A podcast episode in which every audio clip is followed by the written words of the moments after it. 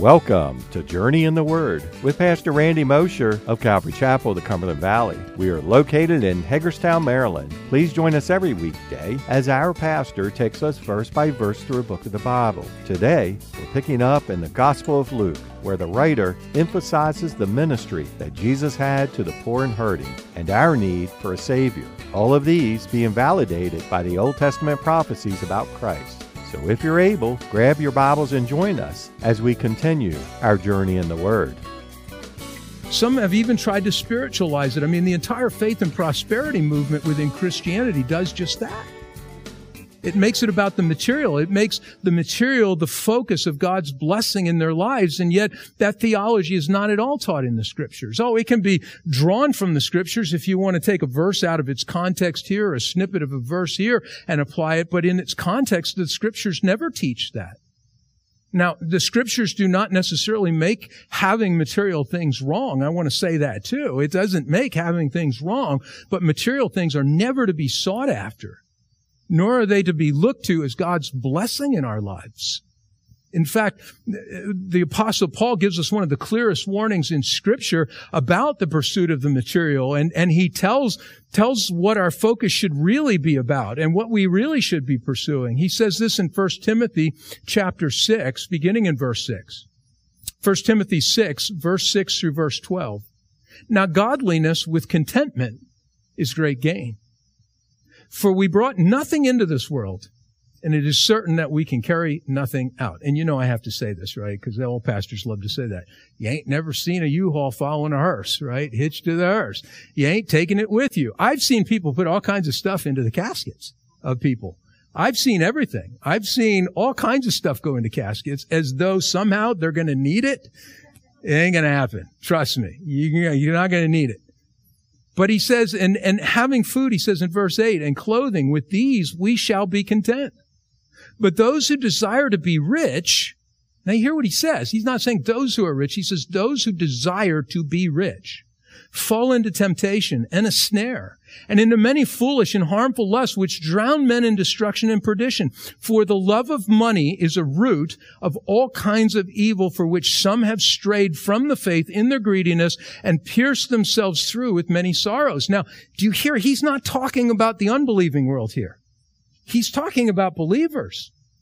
And he's saying they're the ones that have pierced themselves through. They're the ones because they pursued this that in a lot of ways they've strayed from what's important in their, in their belief and, and in the faith. But you, he says in verse 11, but you, O man of God, flee these things and pursue righteousness, godliness, faith, love, patience, gentleness. Fight the good fight of faith. Lay hold on eternal life to which you were also called and have confessed the good confession in the presence of many witnesses. Now, I'm just going to tell you, it doesn't get any clearer than it does in that passage. It's the placement of, of material riches. It's, it's not that material riches are necessarily wrong, but the pursuit of those things and, and the spiritualization of those things clearly is not being taught in the scriptures. And, and even though God does give an abundance of, uh, uh of material things to some people, it, it's never meant to be something to be pursued or, or, or to be taken as a sign of His special blessing upon their lives. It's simply that He has entrusted these things to them for the purpose and the work that He wants them to use it for. As 1 Timothy chapter 6, beginning in verse 17 tells us, Paul goes on. 1 Timothy 6, verse 17. I think Paul had a lot to say about this stuff, but he says this in verse 17 through 19. Command those who are rich in this present age not to be haughty, nor to trust in uncertain riches, but in the living God who gives us richly all things to enjoy. Let them do good that they may be rich in good works, ready to give, willing to share, storing up for themselves a good foundation for the time to come, that they may lay hold on eternal life. Money, material things, material riches were never intended to be viewed as a source of fulfillment for our lives or, or, or to be seen as a, a, a sign of God's special blessing upon any of us. I got to tell you, I cringe you know, and I've said this in my life at times, you know, when we've just been in a time of abundance in our lives to say, oh man, God is really blessing us now. And, and I'm, I'm completely, I've realized that how incognizant we are. That's probably not a good, is that even a word? How incognizant You, you understand what I'm saying though, how unaware we are the people we may be standing next to who are believers who have nothing. So what does it mean? I'm blessed and they're not? Oh, I have more faith and they don't have enough faith. I know some people who have nothing who have more faith than I have because they're serving and praising the Lord in the midst of their poverty without even flinching. And, and, and, and God provides for me and I go through these ups and downs of my faith and questioning God and where is he because I got a cold, you know, but they don't do that. It is not that we're more specially blessed if you have and you're living in abundance. You don't have to feel guilty about it, but, but it's not about those things when you understand the eternal perspective of what God is saying about the material. He gives to some and he withholds from others. But when he does, when he does give to those that he gives to, his intent is that those things would be wisely used, that those things, that, that they're good stewards. I would hope that in the bigger picture that those who receive those material things in their life, not rewards, but are receiving the material abundance in their lives would realize that maybe it's because the Lord is trying to show them one of two things. I trust your ability to be good steward of these things and to use them for my purposes, or he's given it to them to show them how poor stewards they are and what they need to wake up to that those things really are not about his blessing. Could be. But the point is the scriptures never make spiritual blessing about these things. And so far as churches that teach this kind of stuff, they need to take heed to Jesus' words to the church of Laodicea as recorded in Revelation chapter 3 verses 17 through 18. Revelation 3 verse 17, because you say, I am rich, have become wealthy, and have need of nothing, and do not know that you are wretched, miserable, poor, blind, and naked? I counsel you to buy from me gold refined in the fire, that you may be rich, and white garments, that you may be clothed, that the shame of your nakedness may not be revealed, and anoint your eyes with eye salve, that you may see. So, material things, not to be pursued, can be received, but not to be the focus of our lives. But as I started out by saying, Jesus doesn't primarily have material riches in mind with this statement that he's making here, but, but he's still giving the contrast to spiritual poverty that we were looking at in, in, already in the beginning of the Beatitudes. And there is a form of riches that many people seek from the self-righteous ideas and, and practices that they engage in for their spirituality. The Pharisees, the Sadducees, the scribes, and those like them had created a system of religion which, which they filled their life with. And in doing that, they felt that it made them rich spiritually because of all the things that they were doing. They saw themselves as more especially blessed because of all the practices that they were keeping doing. It made them so much richer than other people because of all the things that they were doing the traditions they created and followed, the, the rituals that they exactingly kept, the external form of spirituality that they projected to people, seeing themselves as examples to everyone else because of what they were doing. And it all gave them a sense of spiritual richness and fulfillment. But Jesus is saying to them and to people like them even today, even though you might find these things fulfilling and enriching, it's really empty and it's devoid of anything of real value for your life. And until you empty yourself of these things, trading it all for spiritual poverty, you're really deceiving yourself and creating a false sense of spiritual satisfaction and richness. Oh, you might be getting your consolation, literally your, your fulfilling comfort. That's what that means, consolation, your fulfilling comfort from it all now, but it's robbing you of the real comfort and satisfaction that comes by emptying yourself of your spirituality and your ideas and exchanging it all for the riches of what God provides and wants to give you for your life personally. But He can't. And He won't do that if you're content with what you have filled yourself up with spiritually. Now, he's not talking about the spiritual disciplines of the faith that we do. He's not talking about the things that we walk out in our faith. He's talking about that self-developed, self-righteous kind of spirituality that these guys thought was making them rich. And Jesus is now talking to the masses and he's saying, don't you go there. Woe to you if you think that that's where your riches come from. So if you truly want to find life and the riches that will completely fill and satisfy you in this life and in the life to come, then you need to lose your life as you know it in exchange for the life that God wants to make available to you, even in the spirit realm.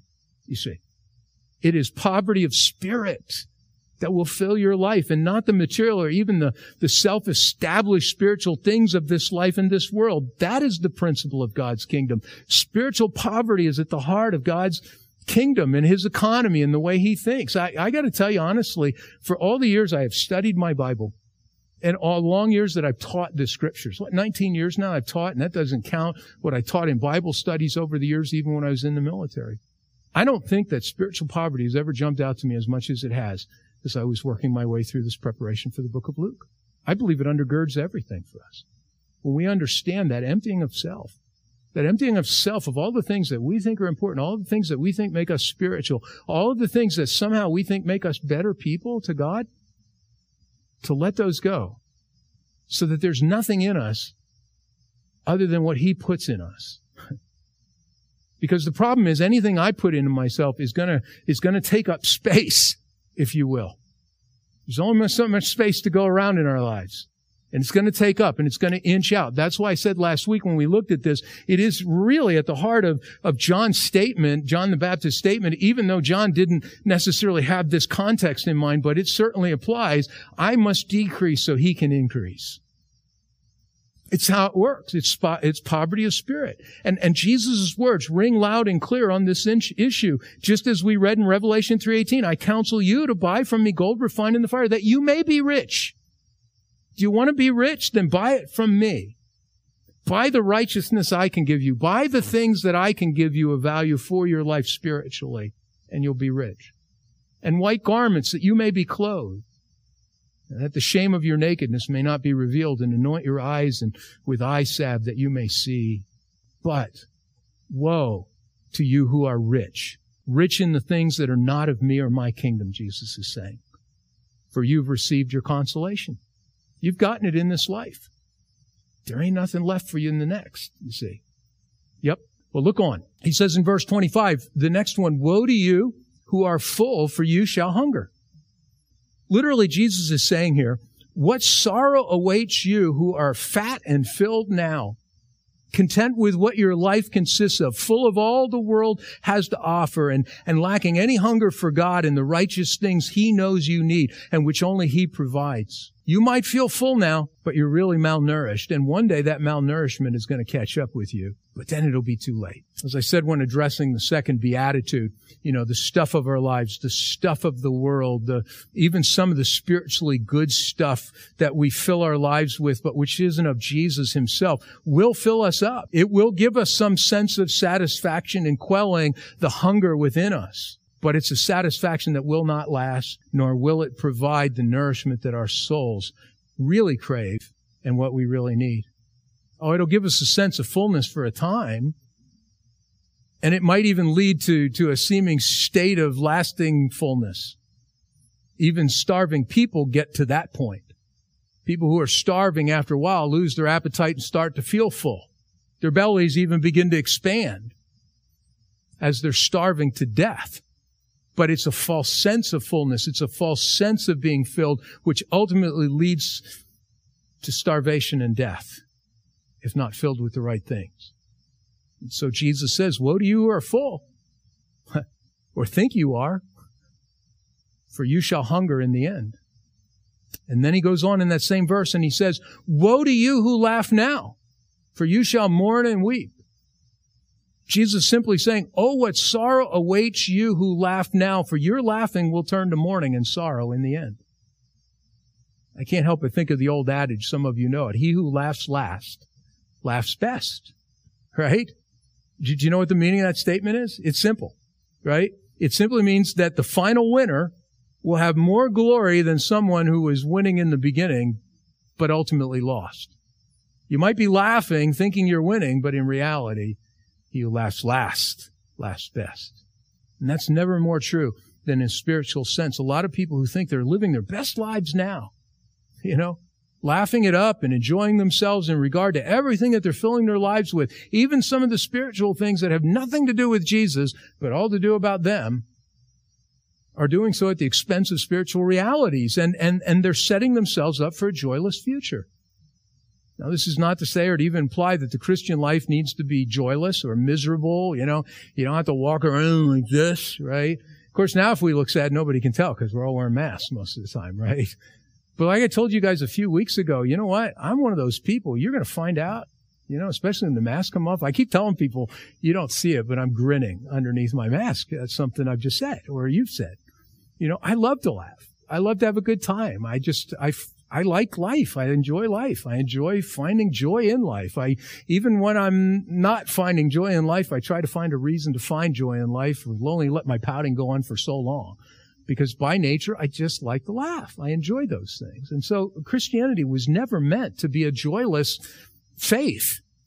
But as we talked about with the third beatitude, weeping and sorrow, the, the, the, kind of weeping and sorrow that Jesus is talking about has to do with a repentant sorrow. It has to do with a recognition and understanding of the depth of our spiritual poverty as, as fallen human beings. It's about recognizing and embracing the reality of how far short we really fall of the glory of God and, and how tainted by sin our lives really are and how desperately we need to be redeemed from it. It's when we embrace that reality that our weeping turns to true tears of joy. It's when we realize this reality that we can fully enter into the joy of our salvation, you see. So this is not about Christians walking around with somber, teary-eyed faces, living joyless lives in this world now. In fact, Jesus tells us that he came to bring us a full and robust life, right? John 10, 10, the thief does not come except to steal and to kill and to destroy. I have come that they may have life and that they may have it more abundantly.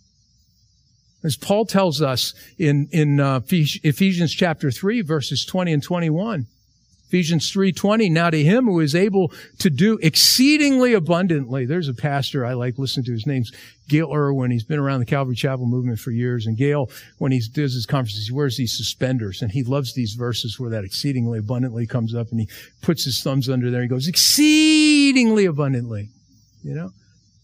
But what does that, that convey exceedingly abundantly? Above all that we think or ask, Paul says, according to the power that works in us, to him be glory in the church by Christ Jesus to all generations forever and ever. Amen. Abundance. By its very nature, by its very definition, speaks of incredible joy, doesn't it? So again, this is not at all about living some sober, sad, depressing, sorrowful, teary-eyed kind of life, but, but it's a warning that to seek out and embrace for our lives the joy that this world has to offer us over the joy found by the simple recognition of who we really are and what Christ alone has done for us and offers to do, do for us and yielding to that offer and trading the joy that comes from receiving from Him and that offer that He's giving to us in exchange for keeping control of our own lives and filling it with stuff that we think will make us happy will produce nothing but sorrow and death in the end. You see. Woe to you who laugh now, for you shall one day mourn and weep because you traded the joy of salvation and eternity for the fleeting joys of this world now. Don't trade it. Don't trade it. Verse 26, Woe to you when all men speak well of you. For so did their fathers to the false prophets. Ooh, boom. Becoming my favorite expression anymore. Sometimes the simplest statements in scripture are the ones that are just like a nuclear device going off within. Boom. It's right there. In this final woe, which is the contrast to that fourth and final beatitude, Jesus simply says, watch out when the world embraces your message and speaks, speaks good of it and of you because it's an indicator that you have compromised your life and message and are in league with false prophets. That's what he's saying. Wow, what a sobering statement to think about. There are Christians who have so spiritually watered down their lives, so watered down the message of the gospel, so watered down the message of the scriptures, so as simply not to offend, that they've become nothing more than false prophets in a sense. Presenting a God, a God in a way that he is not, presenting a Jesus that's foreign to the scriptures. They're the very people that Paul warned Timothy would especially appear in the last days, right? For the time will come, he says in 2 Timothy 4 verses 3 through 5, for the time will come when they will not endure sound doctrine, but according to their own desires, because they have itching ears, they will heap up for themselves teachers, and they will turn their ears away from the truth and be turned aside to fables. But you, be watchful in all things, endure afflictions, do the work of an evangelist, fulfill your ministry. Timothy, Paul says. Paul says these are the very people who will come along and they're going to be the ones that, that are going to adjust their message so that it tickles the, or scratches the itching ears of people the way they want their ears scratched instead of simply presenting the truth as the truth is. Oh, they get people by doing that. They're going to get people into the seats and into the pews of their churches. In fact, in many cases, they'll pack them in. They'll be some of the largest churches. But they're filled with people who wouldn't know spiritual truth if it hit them square between the eyes. Someone said a long time ago, I wonder how many people would show up for church on a Sunday morning if the rapture occurred on Saturday night. I suspect there would be a fairly sizable crowd. You know? As disciples and servants of Christ, the favor of men is not our concern. It's not our concern. Well, we're not to, to, we're not called to share a graceless or a caustic message with people. I am not endorsing that at all. And I think there are those who, who take this and then they twist that into that. Oh, that means I got to get in their faces. No, it's not. Oh, it means I got to call out everything somebody's doing and call them every time I see a sin. I'm going to call it out. I'm going to be the sin sniffer.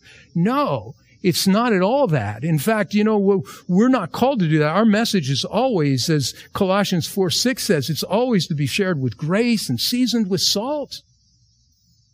Salt does what? It, it whets the appetite, right? It, it, causes you to thirst a little bit. It adds seasoning so that what's being said is somewhat flavorful, you know, but too much salt. I've had the salt shaker pop off. I had my kids one time setting me up at the dinner table by loosening the cap on the salt container. And when I went to salt it, it just poured out on my meat. But that steak looked so good, I was going to eat that steak no matter what. So I tried to scrape it off, but it didn't matter. It was distasteful from that point on because the salt worked itself in way too much. No, we're to, we're to, pre, to share our message with grace and that right, that right seasoning of salt with people. And we're to always share the truth in love. Paul says that in Ephesians 4.15. I see a lot of loveless messages being shared today. I see a lot of loveless messages being shared by people today. We also need to remember that we're not called to, to live and present a message at the same time that will people always like either. We, we, we can't compromise the witness of our lives. We can't compromise the message we've been given to share with people just to gain their approval. And to do that is to portray Jesus, the one that we serve. And yet this is also not to imply that just because, and I want to make this clear, just because some unsaved person receives your message about Jesus, it also doesn't mean that, that somehow you must be compromising. There are people who will hear the clear message of truth as offensive as truth can be. And trust me, truth alone in itself is going to be offensive because we live in a world right now where you're not allowed to have truth anymore. Truth's in question. It's being questioned on both sides of the aisle, isn't it? We're watching that right now. What's true in the news? What's true at the polls? What's true? Everybody's questioning truth.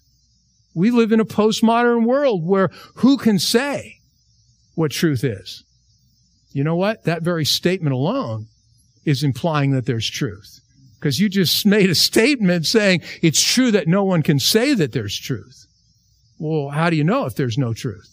How do you know what you're saying is true? You see how confusing that can be? Look, the simple matter is there is truth. Jesus stood in front of Pilate, and do you remember what Pilate said? What is, what is truth? And, and Jesus is standing right there in front of the very essence of truth. I always find that amazing. The silence in that moment was deafening. I'm truth.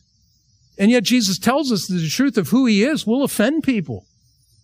Because in the end, there will always be people, in fact, the vast majority of humanity, that has no interest in a God and a Savior other than themselves, where they can call the shots and make the decisions for themselves. So look, I understand it, but, but let's not roll everybody into that category. There will be people who will hear truth, who may be even offended by truth when they first hear it.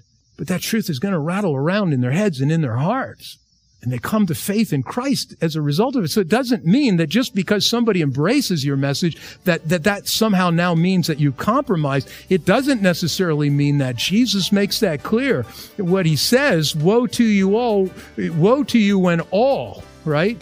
He says, woe to you when all men speak well of you. He doesn't say, woe to you when when when when some men speak well of you. Says when all. In other words, when it's everybody's embracing it that ought to cause you some concern. Thank you for joining us for another episode of Journey in the Word, a verse by verse teaching ministry of Calvary Chapel of the Cumberland Valley. If you would like to listen to more teachings or find out more information about us, go to www.journeyintheword.org. That's www.journeyintheword.org. Thanks again for listening. We hope you'll tune in for our next episode as we continue our journey in the Word.